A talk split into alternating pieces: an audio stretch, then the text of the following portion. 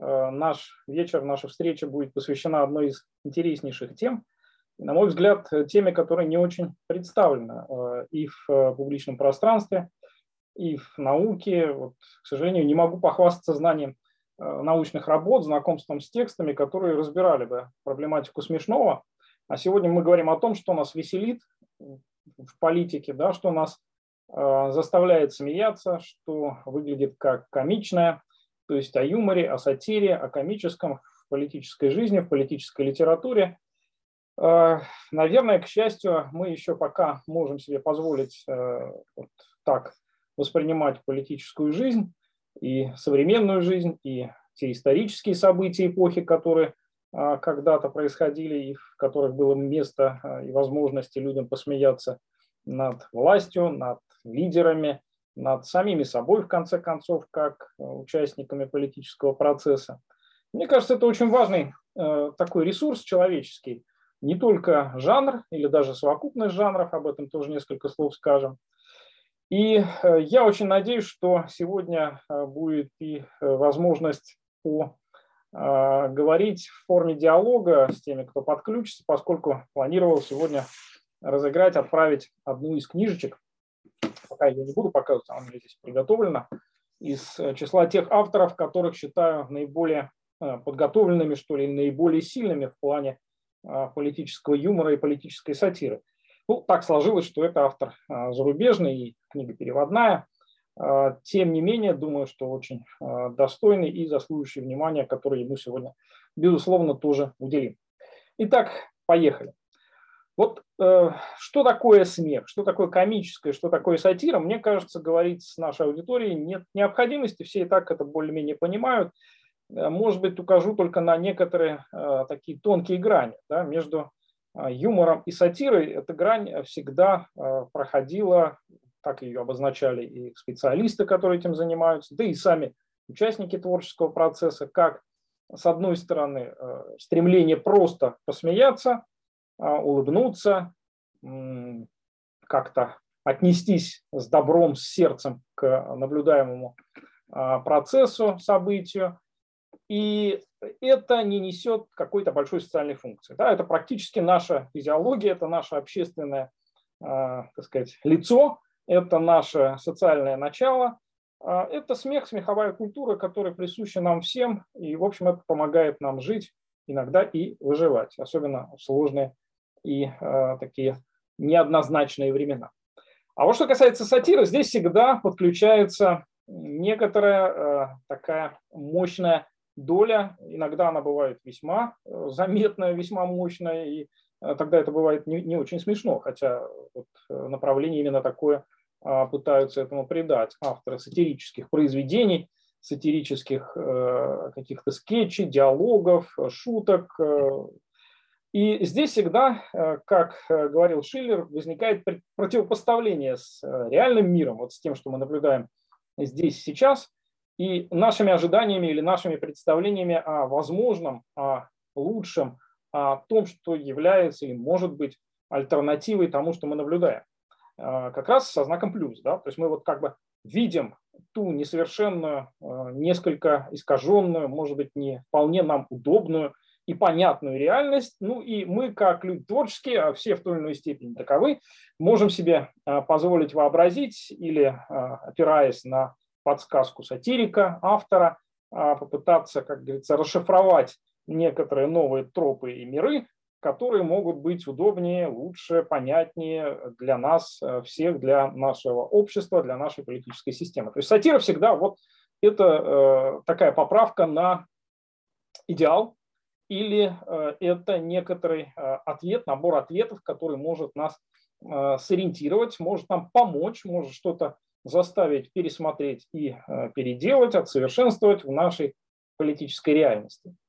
И надо сказать, что это всегда было, этому очень много уделялось времени, внимания, есть целые направления науки, например, история сатиры в литературе, и замечательные курсы читаются. И я помню, как это зарождалось э, вот э, в моем сознании студента исторического факультета.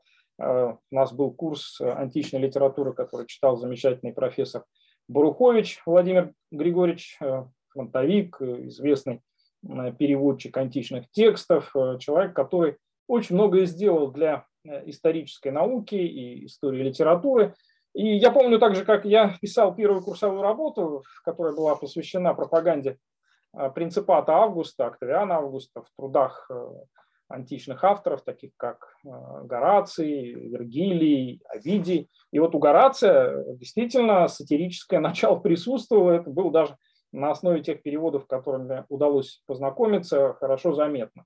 Но не только, и комедия Аристофана, да, и, и, многие-многие другие э, античные произведения э, говорят нам о том, что это действительно существовало всегда, и надо сказать, что Э, в традиции русской литературы, в традиции русской классической литературы, сатира, сатирические произведения – это тоже такая совершенно нормальная или привычная, что ли, реальность. Да, вот буквально э, кого не возьми, если мы, так сказать, обратимся к нашему классическому наследию, поэтическому, солнце русской поэзии, Александр Сергеевич Пушкин, пожалуйста, сколько хотите, да, от э, сказок сатирических, направленных на и так сказать, подрастающее поколение и широкие э, массы тех, кто способен это оценить, и до, в общем, достаточно серьезных произведений прозаических, в которых, безусловно, сатирическое начало, изображение некоторых героев, протагонистов, характеров э, очень сильно присутствует. Ну, сразу на вскидку вспоминается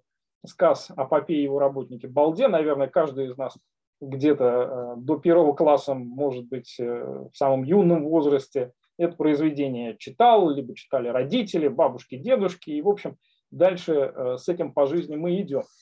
Э, советская сатирическая школа, да, советская школа юмора, такого социально-политического э, юмора, тоже очень обширная, очень серьезная. Здесь также можно говорить о том, что практически все классики отметились. Больше всего, конечно, вспоминается Владимир Владимирович Маяковский с его э, бессмертными творениями, клопы, бани, разговор с финн-инспектором о поэзии, все, что хотите. Да, это, конечно, э, признак, наверное, высокого уровня, потому что наличие вот таких возможностей да, посмеяться, э, предложить свою версию реальности сложной, улыбнуться, сталкиваясь с неведомым или довольно привычным, это дорогого стоит, и всегда у большого мастера это находится, э, в общем-то, весьма ценится и э, заметно в его творчестве, э, даже в сравнении с какими-то совершенно серьезными, да, такими, скажем, выдержанными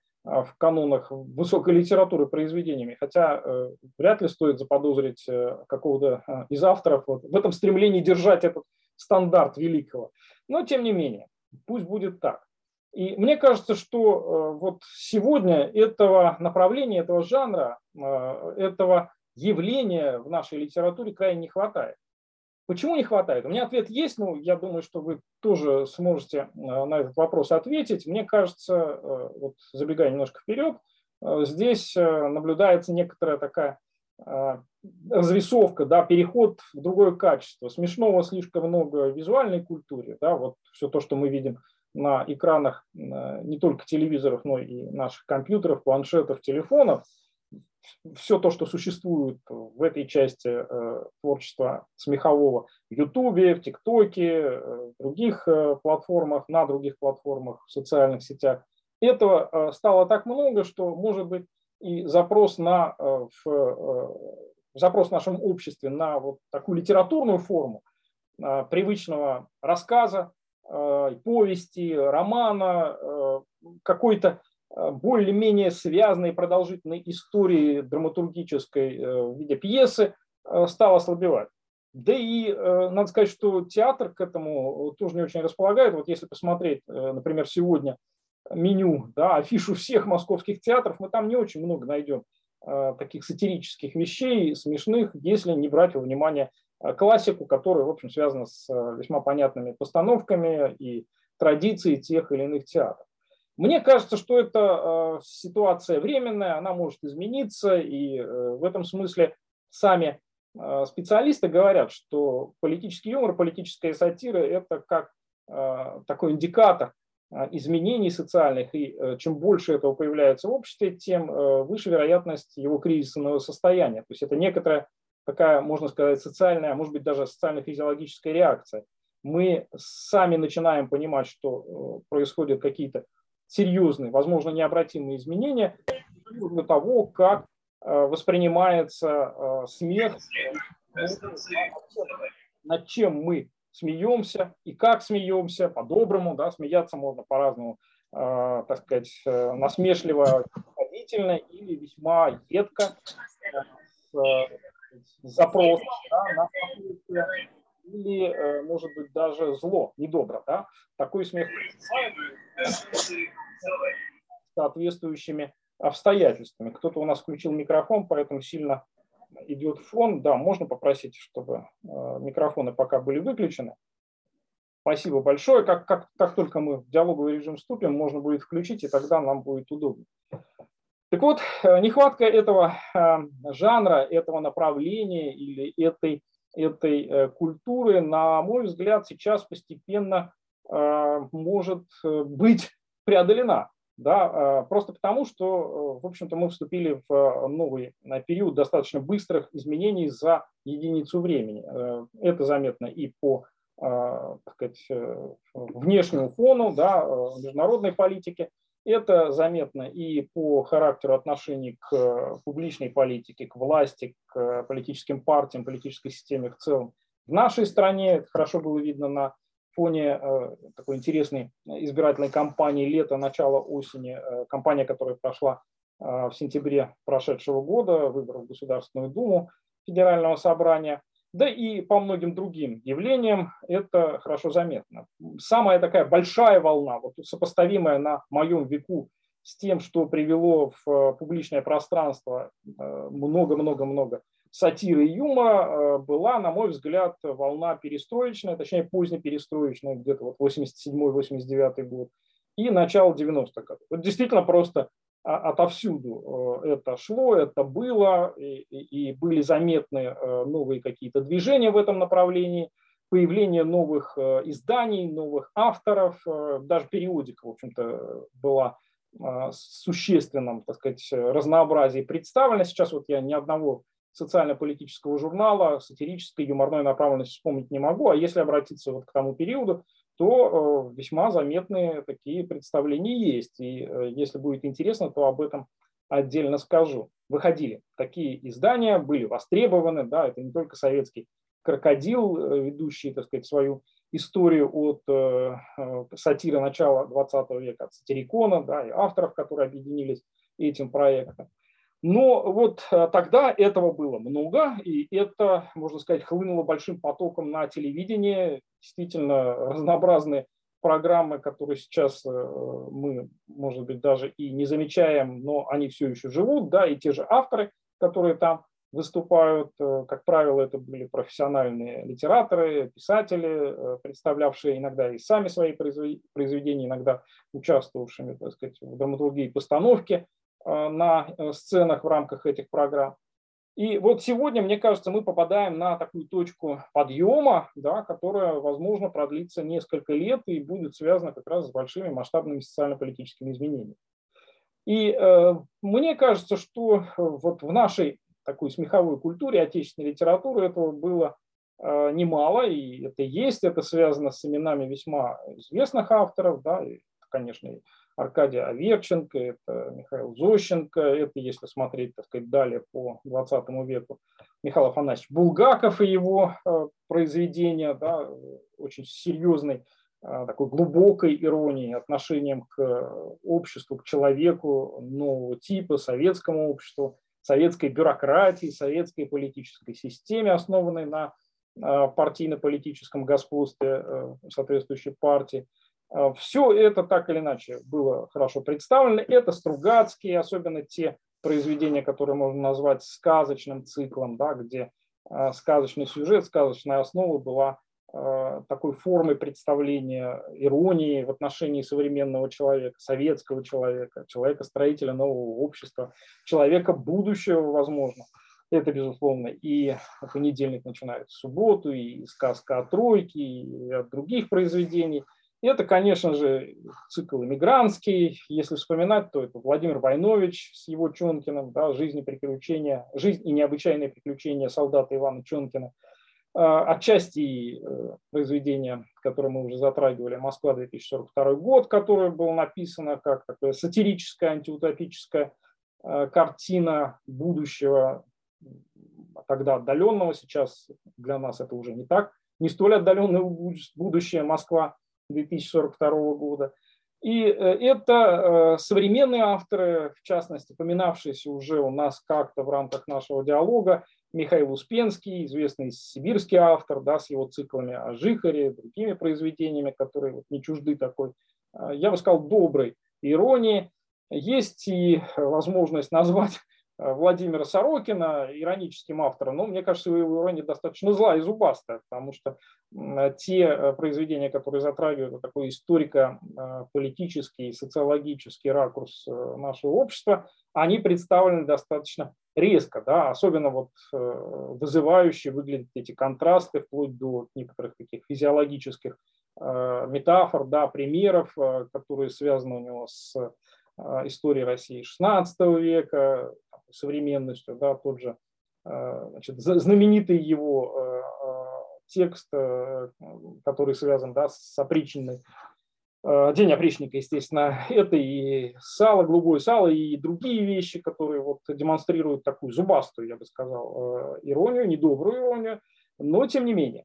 Безусловно, тексты Виктора Пелевина, которых э, ирония – это скорее красиво построенная фраза, да, или совокупность этих фраз, э, разбросанных, растасканных, и даже сейчас цитатники из Пелевина преобладают, так сказать, в общественном сознании, чем сами тексты, потому что иногда очень трудно вспомнить всю композицию сложного текста, но некоторые вещи, некоторые такие забористые, я бы сказал, выражения, надолго остаются в памяти читателя и памяти народной, иногда даже плохо атрибутируются с автором. А это, кстати говоря, признак удавшейся шутки. Если автора не помнит, а она живет своей замечательной жизнью и работает. Э, работает, дает возможность узнавать, понимать, э, приобщаться к некоторой смеховой культуре и так далее. Ну вот, э, я все-таки обещал говорить об этом предмете, о смешном политике в каком-то таком позитивном, что ли, залоге. Да? И у меня так сложилось вот э, отношение к смешному э, в политической да, или социально-политической э, жизни сформировалось благодаря двум, наверное, вот таким основным авторам из западной литературы, переводной литературы. Это американец Кристофер Бакли, ныне здравствующий, дай бог ему здоровья, да, и британец, э, уже ныне э, отошедший в мир иной, э, Том Шарп. Мне кажется, что вот эти два автора в наибольшей степени являются такими маяками, грандами, что ли, этого жанра. Они показали себя не только как мастера вот этого жанра, да, и отношение к смешному у них не всегда ровное, да, не всегда одинаковое, но мне кажется, что вот то, как смеется Том Шарп, э, это очень, очень познавательно, очень полезно для э, всех, кто читает э, и стремится понять состояние умы современного британского общества, ну, современного на тот момент, когда эти тексты писались, а основной цикл Том Шарп, с него начнем, поскольку он уже история, да, это 70-е годы, это цикл, посвященный Уилту. Да. Уилт, его любимый герой, которому посвящены, сначала это была э, трилогия, потом тетралогия, четвертая книга, потом пенталогия, да, и э, практически все эти тексты на русский язык переведены, изданы, издавались они в конце 90-х, начале 2000-х годов, и сначала это Уилд, да, затем это альтернатива Уилта, это Уилд не знамо где, и весь, весь этот цикл, конечно же, Э, представляет из себя огромную ценность для всех тех, кто пытается э, вот как-то просмотреть э, современное британское общество, британский социум с точки зрения такой обыденной жизни, вот описание среднего класса. Да? Человек, который представлен в этом романе, это преподаватель, обычный преподаватель с хорошим образованием в колледже, который вынужден да, вот по долгу службы вести занятия, преподавать и историю, и художественную литературу, и даже иногда литературную критику, э, как он сам говорит, будущим автомехаником, слесарям, сантехникам или продавцам в супермаркетах, то есть тем людям, от которых вряд ли он ждет серьезного продвижения, связанного с познанием в тех сферах, которые не связаны с их профессией. И, конечно, это необычная судьба. Уилд – это герой «Счастливый отец», отец четырех э, девчонок и э, замечательной вздорной жены. Это отдельная песня, что называется «Семейный быт и э, устройство личной жизни Уилта. И отношения с коллегами, отношения с начальством.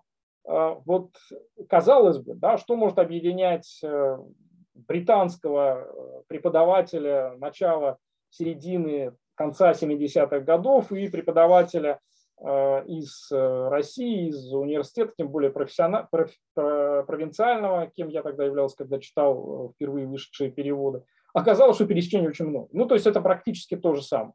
Это все то, что касается нашей бюрократии вузовской, это все то, что касается нашей повседневной работы, связанной с лекциями, семинарами, Э, непонятными, зачастую совершенно завиральными установками э, федерального и регионального начальства, которое пытается влезть и отреформировать, сделать как лучше наше э, образование и систему социализации. Это дети, они же студенты, которые не дети, Э, которые непонятно чего хотят, точнее хотят развлекаться, но при этом вынуждены быть заложниками диплома своих родителей и условностей социальных.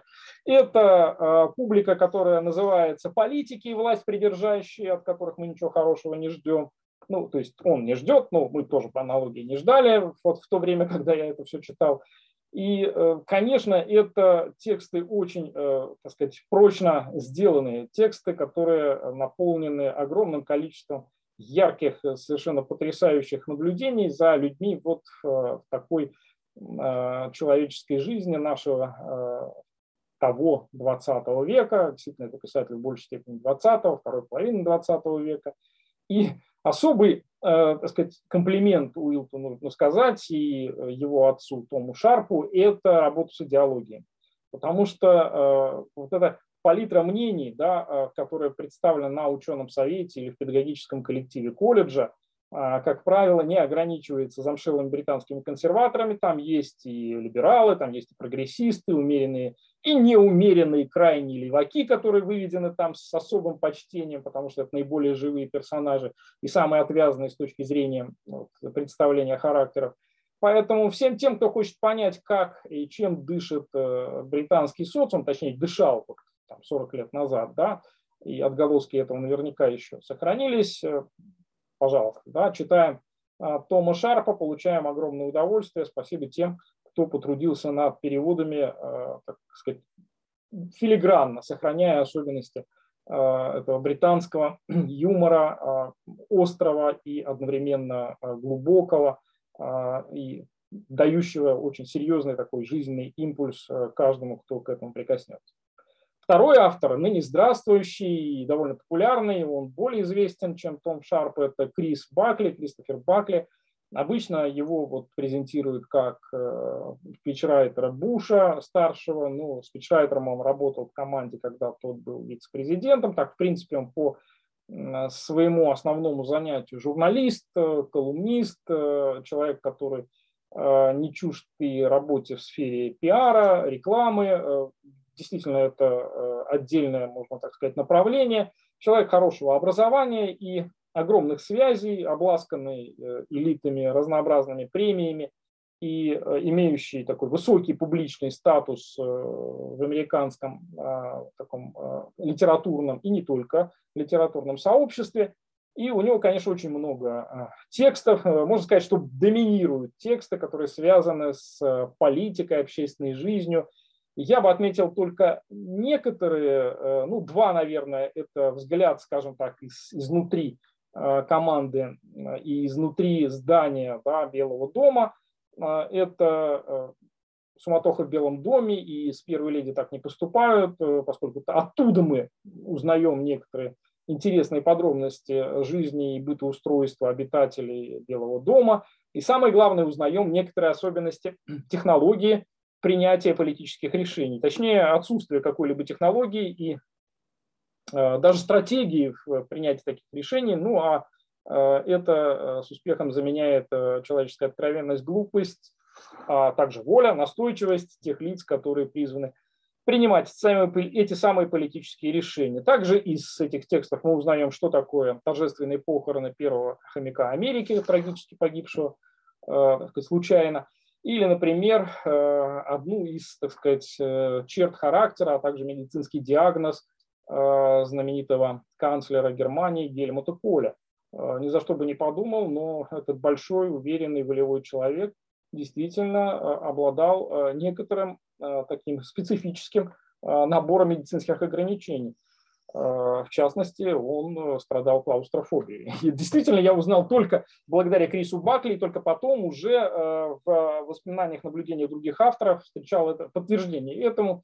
И действительно, это довольно интересные детали. Вот такого рода деталей в работах Криса Бакли очень и очень много. Отдельно бы я отметил его такой исторический текст, который посвящен фобии, массовому так сказать, помутнению сознания в Соединенных Штатах Америки второй половины 20 века – это «Зеленые человечки».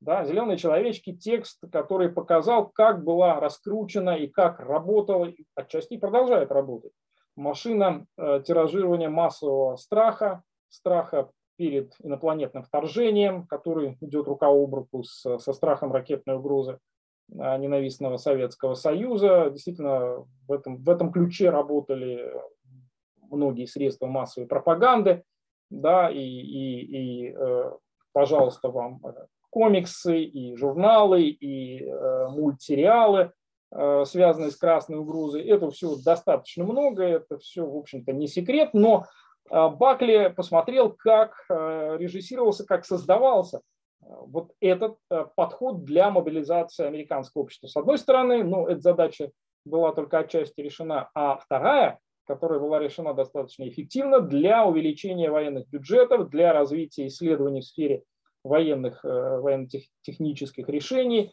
И эту задачу э, американцы успешно решают по сей день. Сейчас, кстати говоря, в связи с новым циклом военно-технического развития, особенно в соревновании с э, Китаем, Российской Федерацией, Соединенные Штаты, вновь прибегают к этим технологиям необходимости перезапустить, да, пересоздать, пересобрать эту э, военно-промышленную систему и э, действительно хотя бы отыграть, как они сейчас говорят, или догнать а, потенциального агрессора, потенциального противника.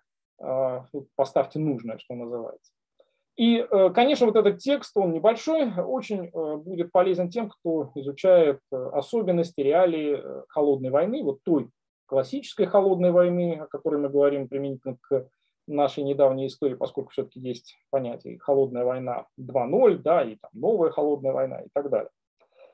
И я бы отметил еще пару текстов Криса Бакли. Это Флоренс Аравийская, да, текст совершенно шикарный, Э, связанные с э, реализацией замысла продвижения демократии, построения современного общества на Ближнем Востоке, да, в выдуманном государстве Матар, так оно э, представлено в тексте Флоренса Равийская. И, в общем, все, что с этим связано. Кто и как пытается насадить эти традиции, эти подходы, и что из этого выходит, отчасти, конечно, выходит и получается, мы сможем увидеть там.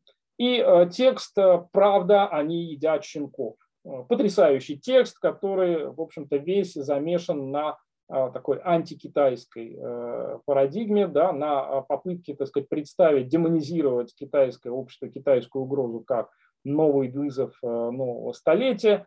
И совершенно не важно, что да, адресация названия к корейцам да, или корейской кухне точнее – но э, очень много э, таких интересных поворотов, связанных с тем, как антикитайская, а равно как и прокитайская э, линия структурирует политическое сообщество Соединенных Штатов Америки. Это действительно э, такой современный и достаточно интересный э, текст. Я не буду говорить о э, там, «Здесь курят», да, потому что об этой книге, наверное, больше всего известно и экранизирована она. Да, Ник Нейлор – это вообще такой персонаж культовый и это книга, которая рекомендуется, как и ряд других, всем пиарщикам среди того короткого списка, который обычно дают преподаватели к чтению и э, наблюдению да, за так сказать, перипетиями карьеры этого этого замечательного героя. Ну, я, наверное, последний текст его, так сказать, акцентировал бы ваше внимание на нем. Это Бумсдей, День бумеранга, да, который, вот, мне кажется, один из наиболее полных и ярких этих примеров формирования новой социальной среды в Соединенных Штатах Америки. Как будет решаться, как решается социальная проблема или социальные вопросы, причем в широком спектре, от а, прикладного и достаточно а, важного, а, серьезного вопроса, связанного с пенсией, пенсионным обеспечением, до формирования бюджетных приоритетов и выстраивания всей системы, связанной с контролем да, за населением, поддержанием вот этой социальной интеграции различных структур, различных страт современного американского общества. Ну и кроме того, конечно, симпатичные герои, э, симпатичная главная героиня, да, ее партнер-друг, который из э, сенатора Япи очень быстро там, по тексту становится президентом. Все это, как говорится, добавляет огня, остроты, равно как и некоторые персонажи с русскими фамилиями. Как, например, две женщины не тяжелого поведения, там носят замечательные фамилии.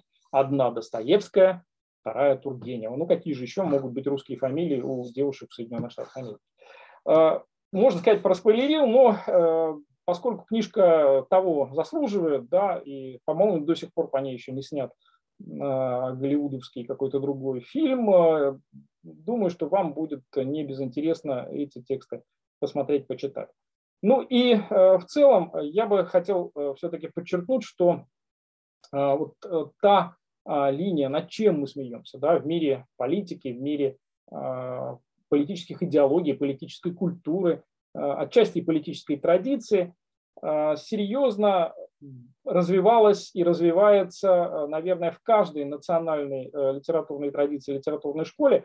Если говорить о вот наших таких изданиях да, и попытках так сказать, продвинуть политическую сатиру, то из э, последнего, что приходит вот на ум, это журнал, который э, делался несколько лет в нашей стране, он назывался «ФАС». Не знаю, есть ли люди, которые видели этот журнал в силу возраста, может быть, здесь таковых меньшинство, но я в свое время не просто покупал его, но и делал подшивки. То есть у меня Э, где-то в библиотеке пылится сшитый за два года значит, набор журнала ФАС. Эмблема его была собака, кусающая за, за ногу там, э, идущего человека.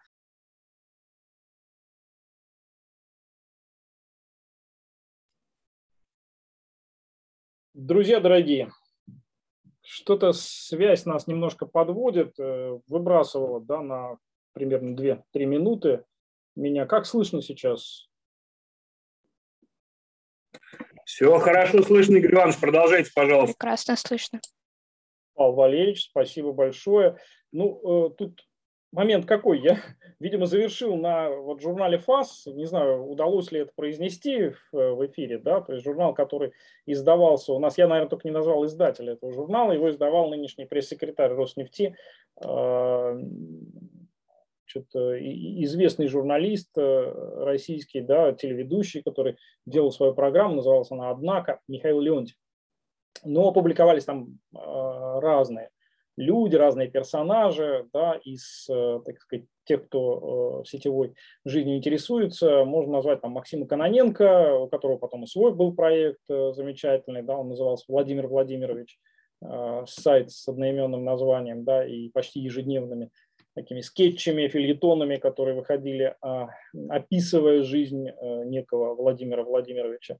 Вот это, наверное, такие счастливые исключения из правил, если не брать во внимание, хочу подчеркнуть, э, теле- и сетевую культуру шуток, связанных с э, КВН, Comedy Club и прочим, прочим, прочим, чего, в общем, в литературе не так много. Ну, я не помянул, в общем-то, некоторых профессиональных наших литераторов, сатириков, таких как Семен Альтов или Михаил Михайлович Жванецкий, Царство Небесное, или ныне здравствующий новый иммигрант Виктор Шендерович с его литературными проектами и телепроектом «Куклы», который, конечно, тоже все кто интересовался, знает и могли увидеть. Но э, мне кажется, вот сейчас мы э, стоим э, в такой ситуации начала, да, то есть смешного очень много, смеяться очень хочется, когда хочется смеяться, когда непонятно и существует угроза.